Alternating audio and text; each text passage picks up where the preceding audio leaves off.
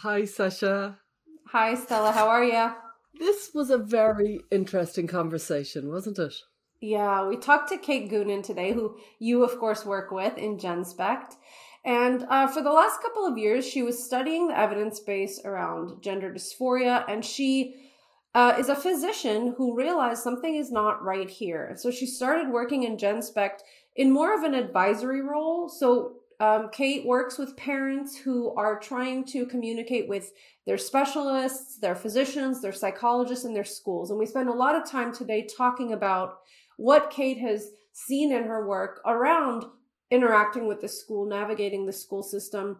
And we touch on a lot of really interesting things that are very important for families to understand. So, Kate talked about the importance of having a plan, rallying the troops, so to speak. And she talked about this kind of alternative way of creating a really strong support system to help inoculate a young person from kind of harmful voices and harmful ideas. Because, you know, so many parents want to do this kind of nuclear option thing where they they pick up they realize the school is undermining their authority. They move to some remote country some distant land and then they kind of surround their kid with love and family support. And not everyone can do that. And kate kind of talks about ways to make this happen without actually picking up and and changing your entire life which i thought was really great it's really helpful as as a therapist myself i try to stay away from you know psychologists who give these extraordinarily difficult options for families to take and nobody can it's like well uh, yeah.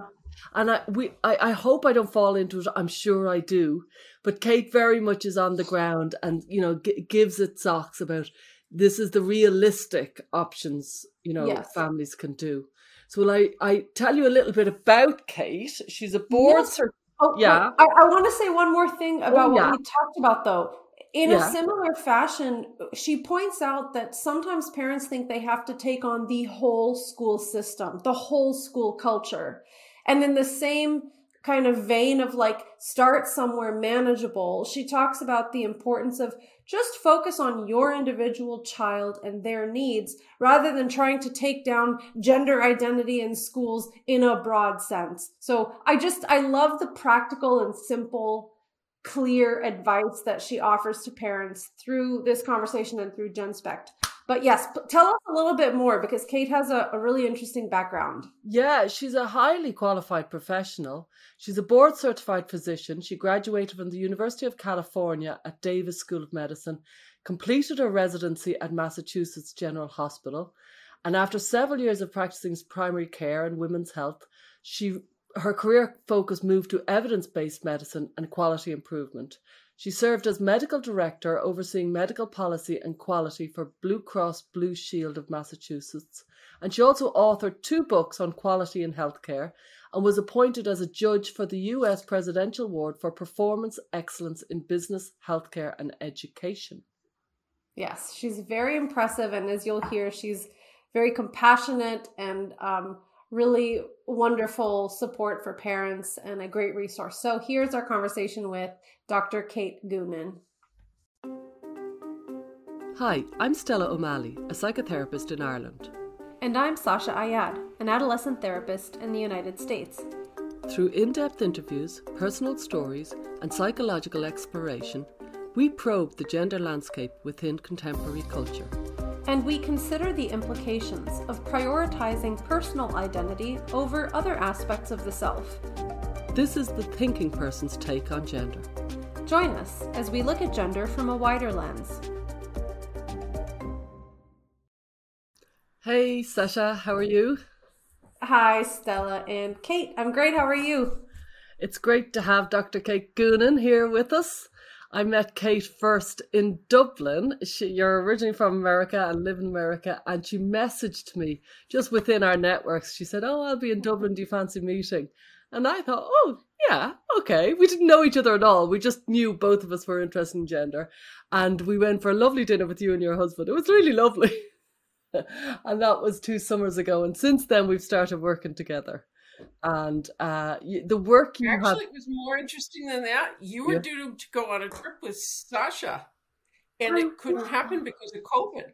Yes. Oh yeah. I was going to supposed visit. to go I, the States on vacation and you couldn't go because of COVID. And so you, I was I was, I was devastated. Sasha step in. Yeah, it was that famous me trying to get out of Ireland during COVID. Yeah. And see, Sasha and Lisa were very, very nice about it. And Yeah, they, we, we, uh, we moved our trip because Stella couldn't get in, and, And we were I- so I- sad. And we, felt- we we were able to rearrange. I sent them this abrupt message saying, "Go without me."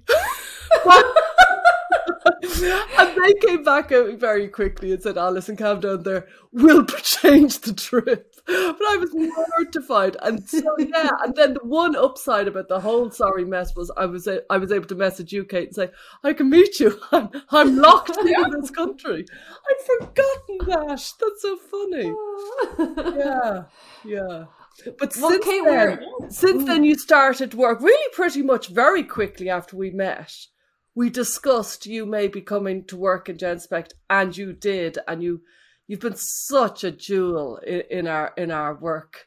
Like really and truly, Wow. you know, there's a few people who work in Genspect who are kind of unacknowledged, kind of heroes, really, really Mm. important kind of elements. And parent advocacy and Kate has been a, a real jewel in the crown. And I'm delighted to welcome you here today. Oh, that's thank you so much. No, it was a complete gift, total gift for me. I was getting ready to retire and I was trying to figure out, okay, I'm no longer gonna, gonna have a full-time job. I have plenty of skills. How can I put them to work in this area? Because I felt passionate about this area. And you you happen to not be able to go to the States on vacation. And we sat down for dinner and we talked about my credentials and my past as a primary care doctor and as someone who uh, worked in the insurance world and worked in health systems and understands administration. My father was a pediatrician. I understand pediatrics. And, you know, what do, what do primary care doctors do? They manage specialists. That's what we do. We, we take a blood pressure, we do a GYN exam, and then we manage specialists. And so I knew I know how the system works. And that's what these parents need is somebody who can teach them how to manage the world that they're living in. And the very complicated thing of asserting yourself Yeah. with specialists, very tricky stuff. That's such a good point because I think about families that I've met who have been navigating this gender issue in the context of their schools or their physicians. And it's the parents who are really able to educate themselves on what's going on, advocate for themselves in in a confident way, who are able to get through it. And I think families who really struggle are the ones who either turn over all of their authority to the professionals or ones who are not quite informed and so they feel really unsure. So I think the the work you do helping families to feel more competent and capable is huge. And I'd love to start off by maybe Kate sharing with us some of the stories that you've heard about families who are struggling, who are having a hard time navigating these systems and then you kind of step in to to support them but like what does it look like when families are struggling in this context And also give a background of what your role is, what you made of your role, how, how it started Mhm. with Genspect. Yeah, how it started. So, um, GenSpect was getting emails from people. And um, we have a colleague who was responding to those emails and was writing these beautiful emails back that would link to the most recent article or the most recent relative relevant podcast. And then uh, she would copy me and she would say, and if you would like to speak to Dr. Kate Goonan, although early on, initially, I was anonymous because I was uh, fearful for my um, career and fearful. I was still fully employed when I started this. And um, I was nervous, like so many of our professional colleagues are, about coming out in this uh, world. So, uh, and then I would I would schedule a Zoom. This is what I do now. I schedule a Zoom or a phone call with uh, parents and talk to them. And there were both enormous similarities about every story, and then there were also very unique characteristics in every story. So the the common story was ROGD kids. Typically, they're almost almost all of the I would say 150 parents I've talked to in the last year and a half are parents. Maybe maybe 10 of them are uh, parents of young children. The rest are all parents of adolescents, um, and um, who who came came across you know, who the, all of a sudden the, the child has come out as non-binary or trans or, or many things. And it was very interesting. A year and a half ago, they didn't have information or they didn't really know where to get the information. They were looking for groups. They were looking for literature. They wanted to get educated. And it, I was getting educated at the same time. Um, but we would we would explore the the literature together. We would educate ourselves together, and I would spend two or three or four phone calls, whatever it took for them to get confident in understanding. You know, they they came into it with all these myths and all this confusion because they'd seen a pediatrician or they met with a psychologist, and they they had their reality, which is my child was a girly girl or a maybe a normal boy or mildly effeminate boy, but they knew that they were boy or girl. And then they saw a psychologist or they met with a pediatrician or some expert. And they were told that this needed to be fluid, that this, the truth was this was fluid. And they were just flummoxed, stressed, um, completely disoriented. So we would go through the information and get a grounding. So a year and a half ago, it was a lot about information uh, it's it's changed dramatically over the last year and a half. But when we started, that was the task, and then the task, of course, was I put on my primary care doctor hat and say, okay, because I've done this with I've done it with cancer patients, I've done it with people with diabetes, with all kinds of problems. Okay, how do we want to interact with those specialists, and what questions do we want to ask, and what is the right posture posture to have as as the parent dealing with these specialists. Um, and and that would that of course would vary depending on where they live. Um, although it's it's pretty prevalent across the whole country. Uh, but if they were in Oregon or in the San Francisco Bay Area, um, we had to be very, very careful. Um, Southern California, pretty much all of California, um, you know, very careful about how we challenge the authority of the clinicians that the family was dealing with and the schools as well. So, um, first and foremost, it was education, but then it was what is going to be our plan for how we're going to approach this with this with the clinicians, with the school, and with our network of family, our family and friends. And we have to have a plan for how we're going to handle this with those three groups. So that would take some time. And I would meet with people several times until they felt like they had a plan. Yeah, what stands out to me about that is really a kind of preparing oneself and having some structure and being willing to face this head on because i think sometimes and please share like your experience of this but i think when families are really struggling is when they feel totally lost they're just kind of crossing their fingers that maybe the kid won't bring it up again or like if we go along with the pronouns maybe everything will be better. But like not really having enough confidence to say okay as the parent in this situation here's how we adults are going to support this kid how we're going to help manage this kid's gender distress. Like have you have you met families who um, due to like a, a, lack of preparedness or planning, really had a hard time with the schools. Like, can you talk about that in the schools context?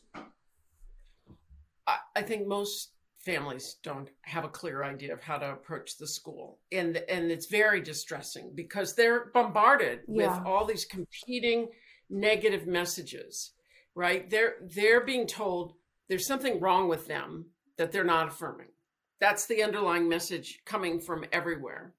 So they need to be able to appreciate the culture of the school, the culture of the adults around them in their community is projecting that message onto them that they have failed, they should be affirming, and any doubts they have are, are to be questioned. So they're they've got to come to accept that they're normal, they're fine, the culture around them is is dishing out uh, all kinds of beliefs that that aren't true, and they've got to they got to develop a thick skin about it and and a way that they're going to bolster themselves to deal with it. So I like to spend some quality time with parents figuring out what is the culture of the school, what is the policy of the school that their child is facing, because that's really important.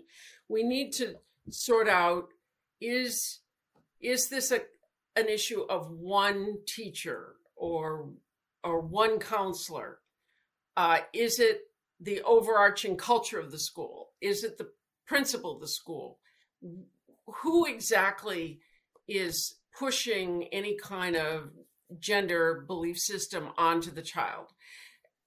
Because in most environments, in most schools, you're not going to be able to change the whole school. You're not going to be able to take on their policies, their culture, their belief.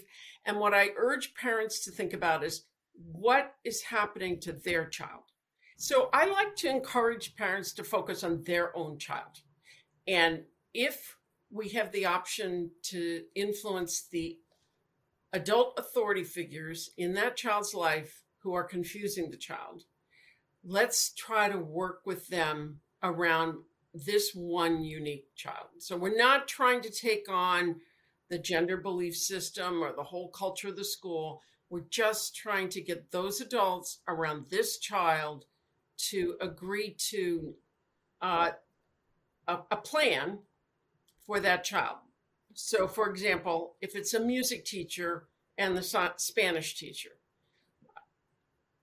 the parents uh, ask for a meeting with those two teachers and if in a meeting with those two teachers, the parents can explain they're open minded, they are inclusive of trans people and gay people in their lives. This is not about the civil rights issue. This is about my child. And my child has experiences with some depression. They've been on ADHD medication. They lost a best friend. Whatever the, the, the context of the child is, we have researched this and it's really important that we not change their pronouns and we not change their name. Or whatever the the plan is but the minimal uh, you know ideally we say just please work with us around staying aligned with what we're doing at home. We're not changing pronouns or names at home.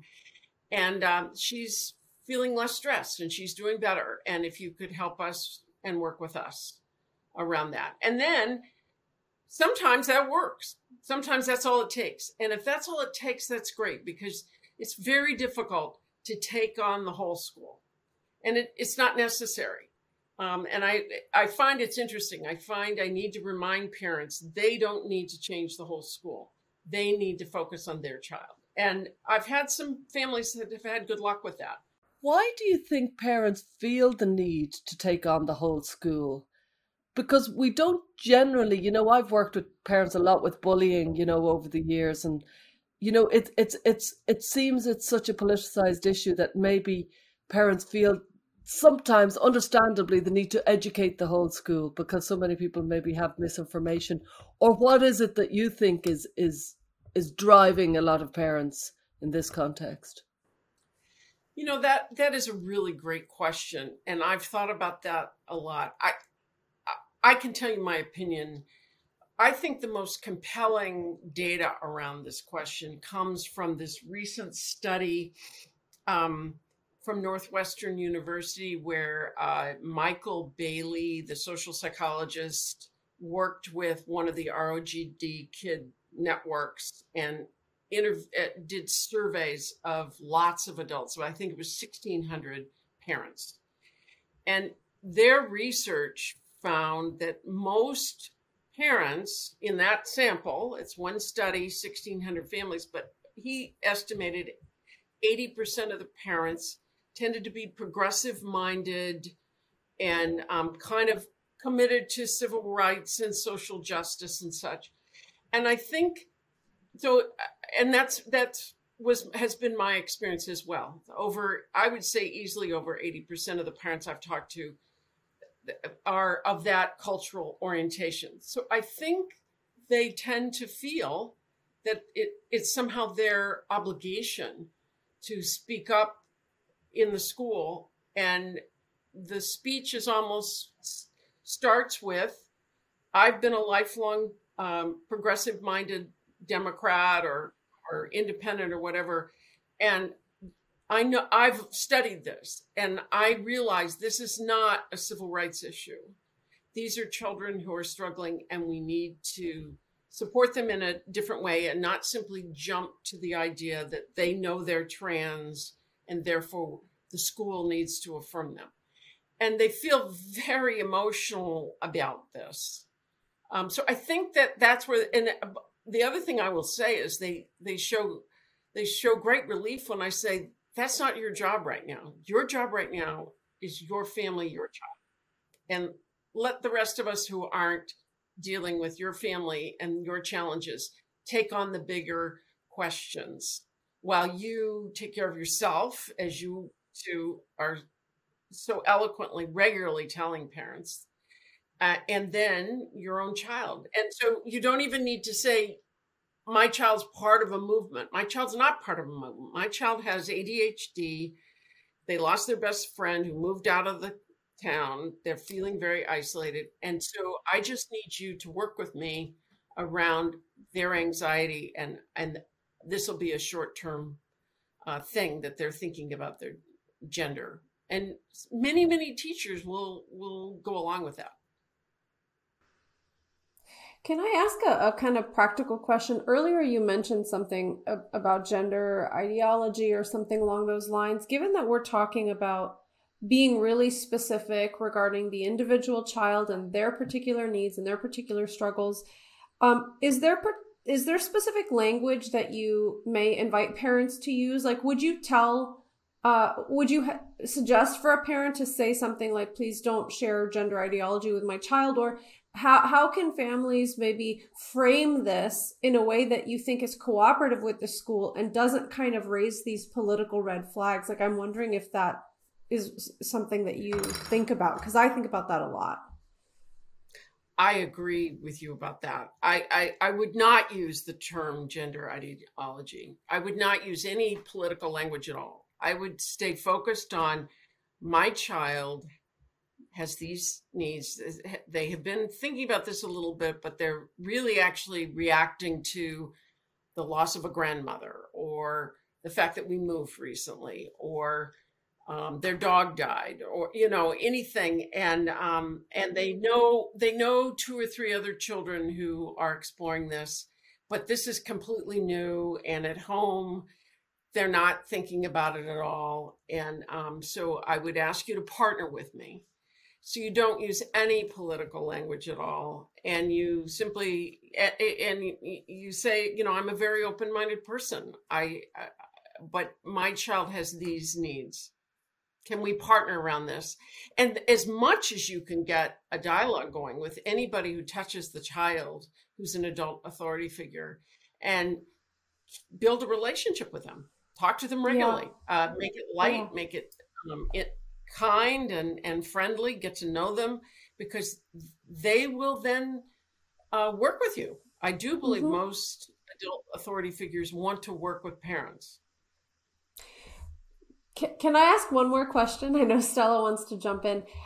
Um, what are some examples of the challenges that a family will face if they don't kind of take the reins and jump in? Like, can you share any experiences you've had with parents who felt really overrun by the school or like they just didn't jump in and so something um, kind of happened that impacted their kid in a negative way?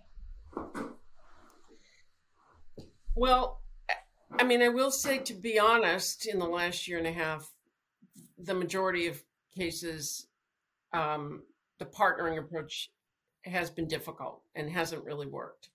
So, most of the stories I could tell you are where the school is persisting in um, socially transitioning the child in the in the United States. Um, and I've only talked to you know, a handful of people in Scotland and and the UK and Canada. Um, in the in the US, um, the majority will insist on um, moving forward with social transition um, and actually project onto parents uh, very negative um, judgments about why they would not want to socially affirm a transition, which makes it very difficult.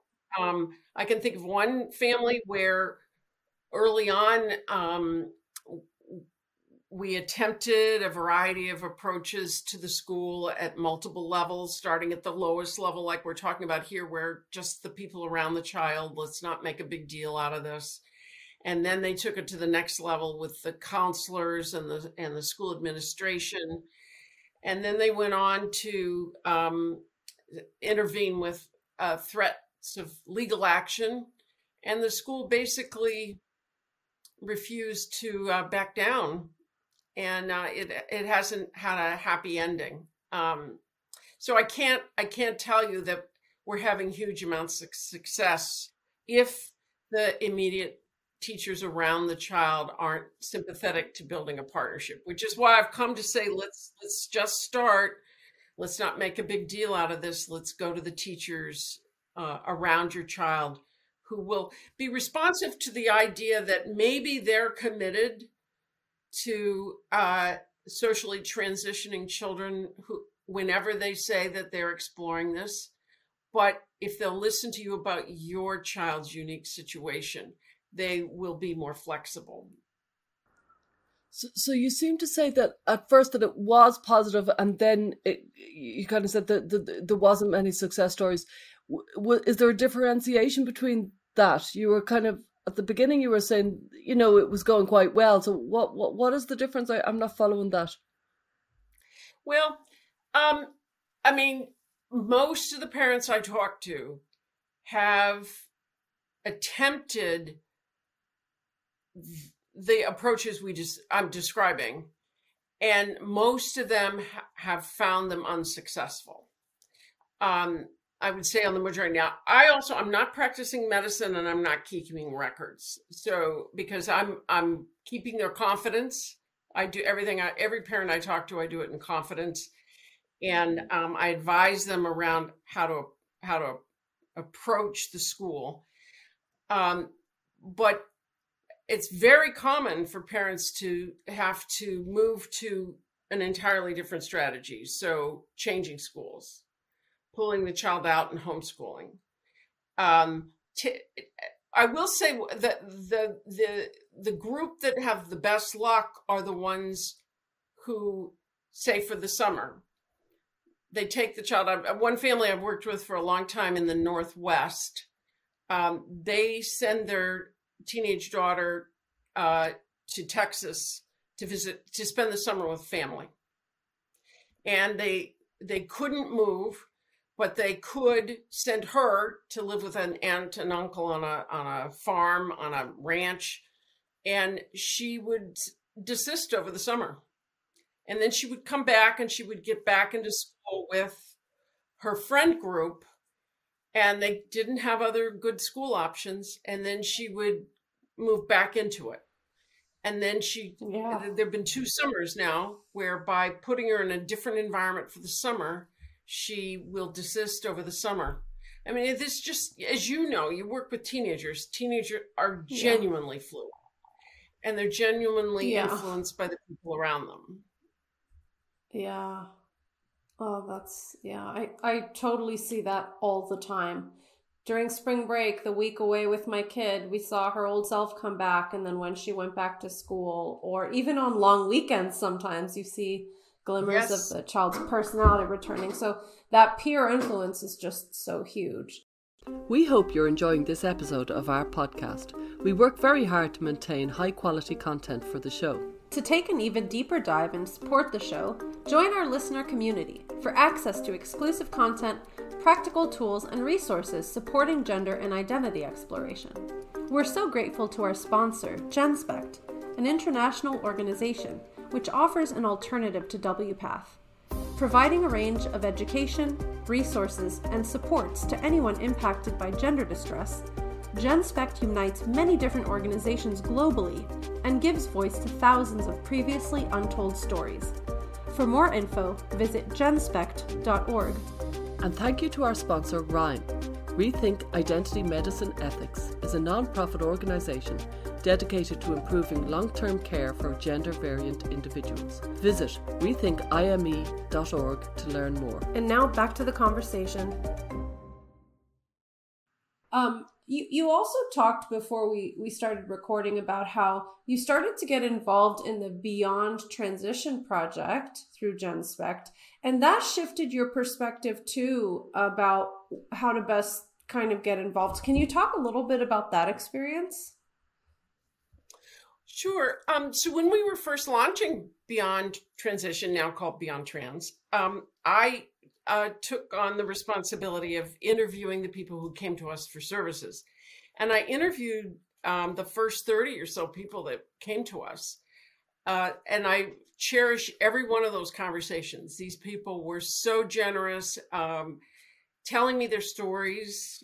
And uh, and then I went to work on finding them therapists. Just just so the listeners know, Beyond Trans is a program where we identify therapists who will work with people who've transitioned, maybe or maybe not detransitioned, but are still feeling a need for support. And we subsidize their therapy and we find people who are informed and experienced who will work with them. So I would then go out and, and find them a therapist and set them up to be um, to have their visits that we would then as Genspect subsidize. And so these were young adults mostly in their early 20s up until their mid 30s. And I, I thoroughly enjoyed meeting all of them and getting them set up. But what I came to realize was these are folks that have a lot of very complicated issues ahead of them. A lot of, I could help them with a little bit with their medical issues, but I'm not a trained therapist. I'm just a, a, a primary care internal medicine board certified doctor. Uh, and I really felt uh, that uh, it we needed to uh, have somebody else at the helm of screening them and matching them with therapists, and that's when Joe Burgo took over, and um, we've redesigned the program, and it's working beautifully, and we're helping so many people. Um, but there, it, it was very clear to me that that folks have gone through transition are dealing with a whole host of issues related to regret, related to reestablishing their relationships with others, sorting out their medical issues and their psychological issues, where they want to go from here. And so for me, uh, what it meant to me was I wanted to go back and focus on parents and helping them figure out strategies that would enable them to support their children. And that meant getting very creative about how we're going to tackle the issue of schools. Mm-hmm. And did you think when, after seeing, I suppose, the pretty harrowing stories from Beyond Trans, did it almost reinvigorate or change your MO towards how you'd work with parents and schools? It did reinvigorate and change it. I will say that was the turning point for me when I realized and this is something both of you talk about a lot, is not only should this very clearly be first and foremost addressed in the family, but it needs to be addressed first and foremost, if it's addressed at all, by any professionals with exploratory therapy. And I mean, we know that's now the standard of care. That is what Finland is doing, Sweden is doing. Uh, we know why we need to focus there. But it, what it, what the insight that I took from it was we need to get very creative about helping people think of this as as establishing the net of adults caring adults around the child grandmother aunts uncles cousins the extended family and the and the trusted friends around a child who can help them accept reality who can make the gentle comments. You look very nice today in that dress. You you look happy today. I um, I understand you're you're going back to piano.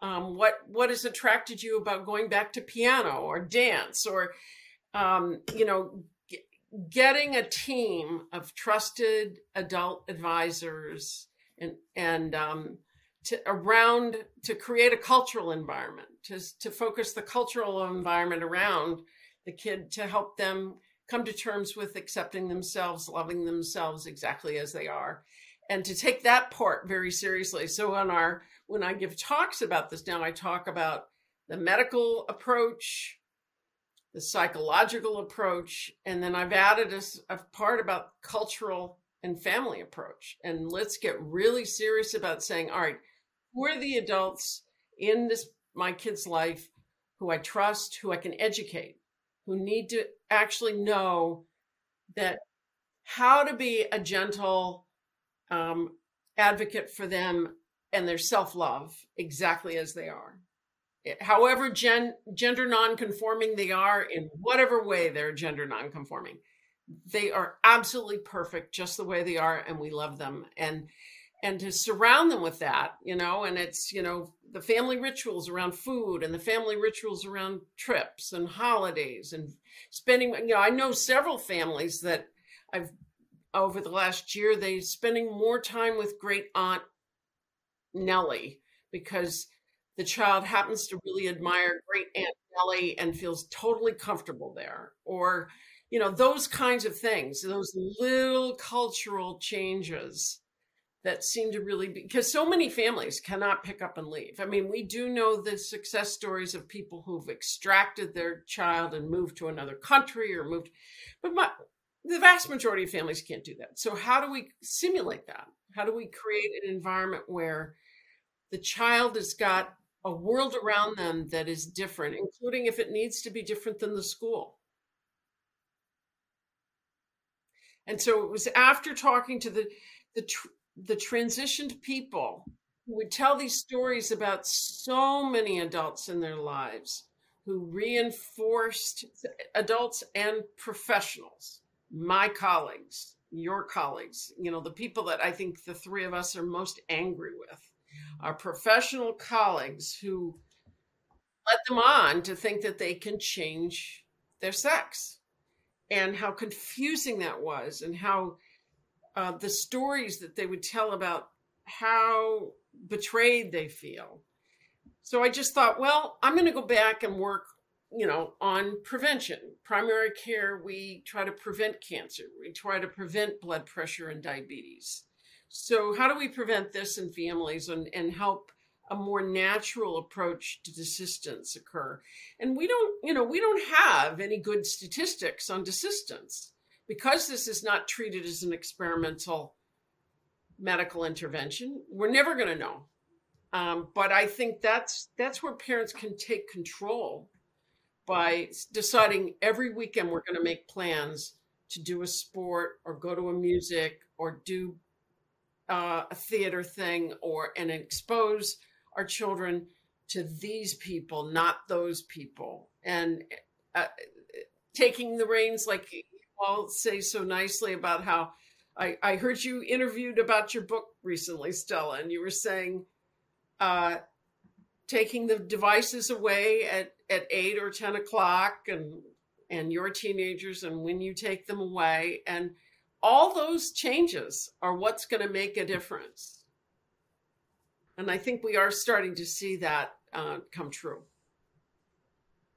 Yeah, I, I want to touch on something you mentioned briefly um, about the importance of like really integrating your children into the the lives and experiences and rituals of the family and people who love them and um, i'm thinking about how so many families actually are in a place where this is a big secret and nobody in their extended family knows that this is happening and then the other adults in the child's life, like the schools, the teachers, the therapists, the doctors, are all undermining the parental hopes that they can kind of help affirm reality for these kids. And so it's interesting that the affirmative model says parents need to call up everyone in the family and tell them you now have a grandson and not a granddaughter. Like it's the exact exact reverse of I think what you're saying is so helpful. And um I, it just kind of makes me think about the importance of having a plan and like taking taking the situation and putting it back in the hands of the parents who know and love the child and i just i wanted to ask if you have encountered that where like this is a big secret but we're really hoping it'll just go away. Do you see that sometimes? And and how does that work in your experience? Yeah. No i i absolutely have seen a lot of that. And so that's where i you know and i've experienced it in my own life because when since i have come forward publicly i mean as stella knows until last october november i didn't want to be named. I wasn't willing to do a podcast like this. Heaven knows I wasn't giving any speeches in public because I was concerned about my own family. And once my own family was ready to have me step forward, and I realized I'm retired, I am not at risk. I can't, you know, I don't have a job to lose. Um, and some people have distanced themselves. And um, I accept that. If they cannot understand why I would speak up about this and they don't want to have a relationship, I'm, I'm fine with that. Parents need to really think through that for themselves.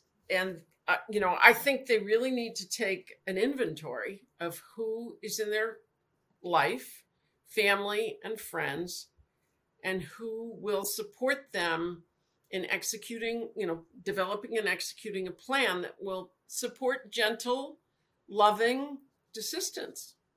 And who are the people that can be on board with that?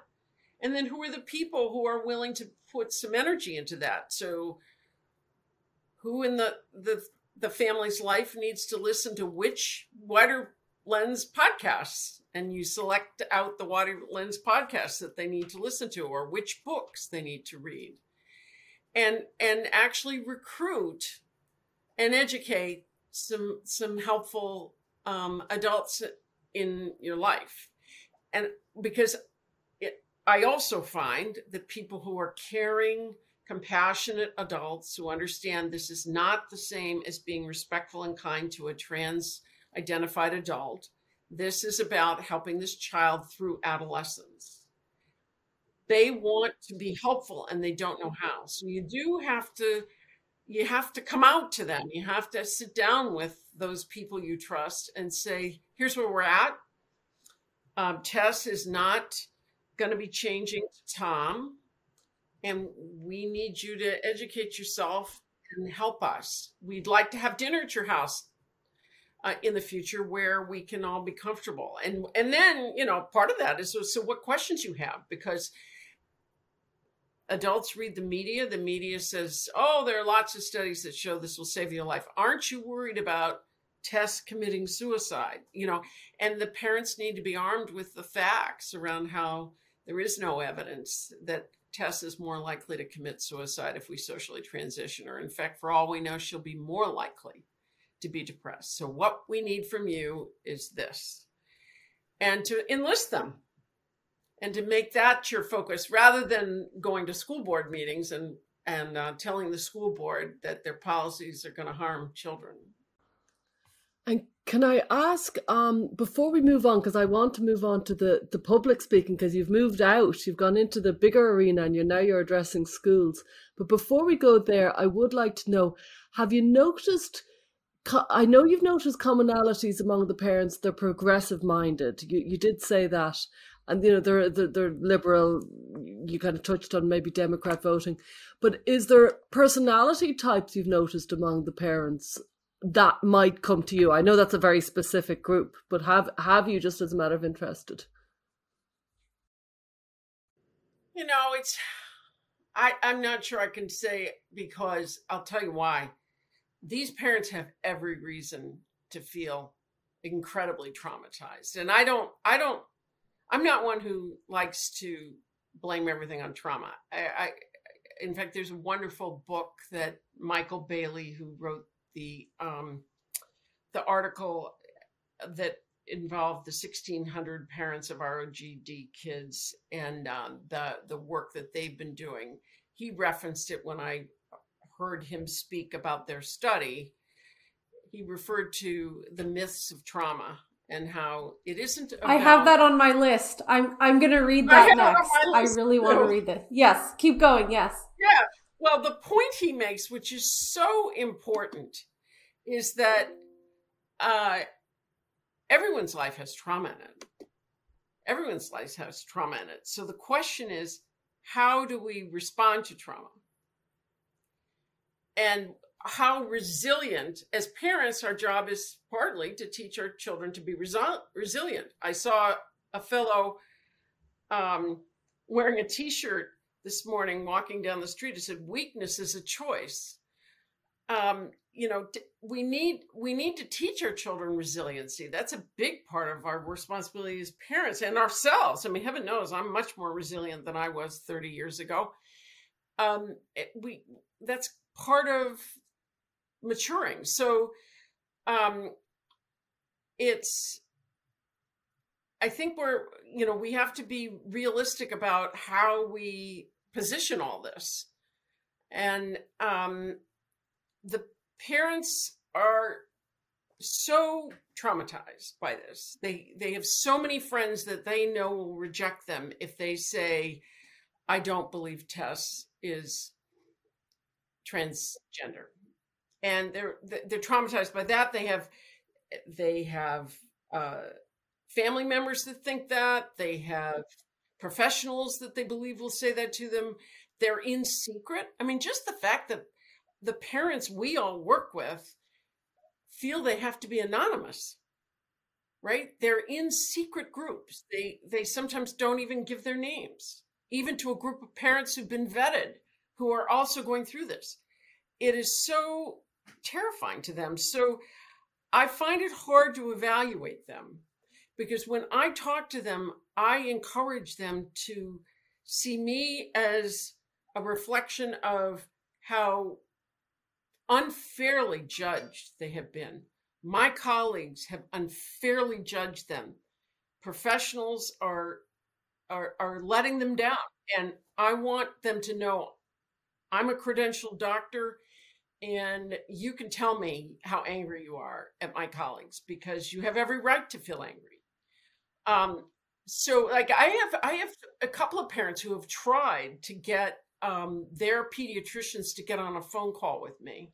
And I've offered, and I send my resume, and particularly um, physicians affiliated with Harvard, because I, I did my medical residency at Mass General Hospital, which is the major Harvard teaching hospital. So I figured, okay, well, surely they'll be willing to talk to me because I went through that residency program. Nope, they won't talk to me.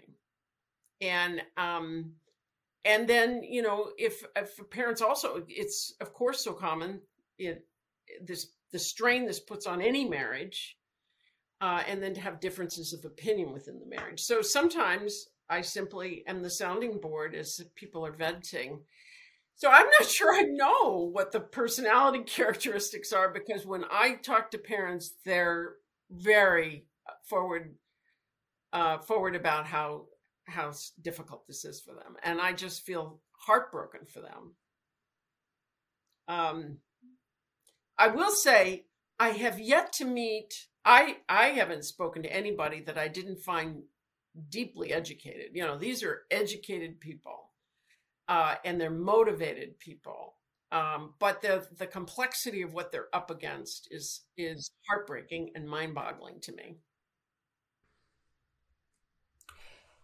I also wonder how many parents out there are going through something like this, but maybe they are either struggling to to be resourceful and find voices like ours who are trying to kind of give parents a voice or maybe they are so wrapped up in that fear of judgment and the shame about questioning that they dare not contact somebody like a Kate Goonan to to you know get support or advocacy. So, you know, you by definition are talking to people who have made that decision to reach out and to say, you know what, I feel like something about this isn't right. But I would suspect that a lot of parents are in the middle of this and have a deep sense of conflict about it or like a gut feeling that is really troubling but they're still kind of bought into this idea that I'm not allowed to think that. I'm not allowed to question this. I'm not allowed to feel this way. I think that's really important, Sasha. I think it's very common. I mean, because the other thing is, you know, as as as Stella and I know, as as moms, you always your first reaction is, "I've failed. I did something wrong here." Obviously, and it's natural. That's what parents do, particularly moms. And so, um, how do we help them get get past that feeling and realize, okay, you may have, you know, you might have regrets. You might wish you did something differently. I know I've early on, many of the parents I spoke to thought the right thing to do was affirm. So a year and a half ago, I was regularly talking to parents who said, everyone told me to affirm, we affirmed. And now we regret that we did that. And um, I don't hear that as often anymore. Um, now I'm hearing more from parents that say, uh, we just didn't know this was going on in the secret world of the school and uh, or in the friend group and we had suspicions but we didn't know. And there so i don't you know 150 parents is not the 1.6 million that are out there um, but it's very common now for me to hear from people that said i had no idea this was going on and now that i do what do i want what should i do about it? What should i do about it? And that's where you know evaluating the psychotherapeutic options and then coming up with a family plan about what is the cultural environment we're going to construct that we're going to do our best. Because you know the other thing about constructing daily routines with technology social activities that to the extent that you can control them outside of school that in that expose the family to uh, well-meaning educated committed adults um, that's something parents can do and they can you know moms are often very organized people and they like to plan projects and that's something that they can do that can be very helpful.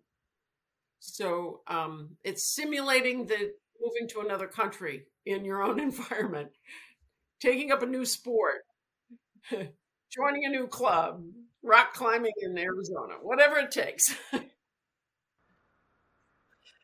Tell me, Kate, I know you've moved in in within the Genspect realm, you've moved into a, a larger kind of arena by starting to talk with schools. You've started to kind of go bigger as such. Maybe because you saw how entrenched the schools were. You almost like myself when I first saw saw the parents and I used to see them in the groups, and you know it was great. It was certainly very helpful for them. And I thought, oh, this needs a much bigger, much bigger political kind of push if we're if we're to move this beyond because it was it felt like you know, we had a, a, corner shop in a town that was doing very well and disseminating a lot of information, but it needed to be done on a much wider basis if we were to make any difference in the world. And I feel kind of the same arc has happened to you, Kate. You were seeing the parents and then you thought, I, I need to go bigger. I need to get into the schools. Am I right in that interpretation? Yeah. And could you tell us about what you're doing in the schools for Genspect? Yes, yes. No, um, no once i realized i was it was fine for me to identify myself in this world and come forward. And that as i mentioned was last fall so six months ago. I got involved so we're really right now we're working on two fronts. One is or three fronts i should say. Uh, a group of parents in maryland where i live i live in maryland a group of parents wanted to generate a school policy for one county. And within Genspect, we said, this looks great, but actually, we need that one policy ready to be used in any county in the United States. And we need to adapt it for England, Ireland, Canada, and um, we, you know, we haven't gotten that far. Uh, we ha- just have on the Genspect website, we have one generic policy, which is more than a policy. What it is, is uh, an educational treatise on gender in schools. And it, it has 100 references to the current literature. And it's available on the website for anyone to download and use. And then we have people who are more expert than I am in working with uh, school district boards.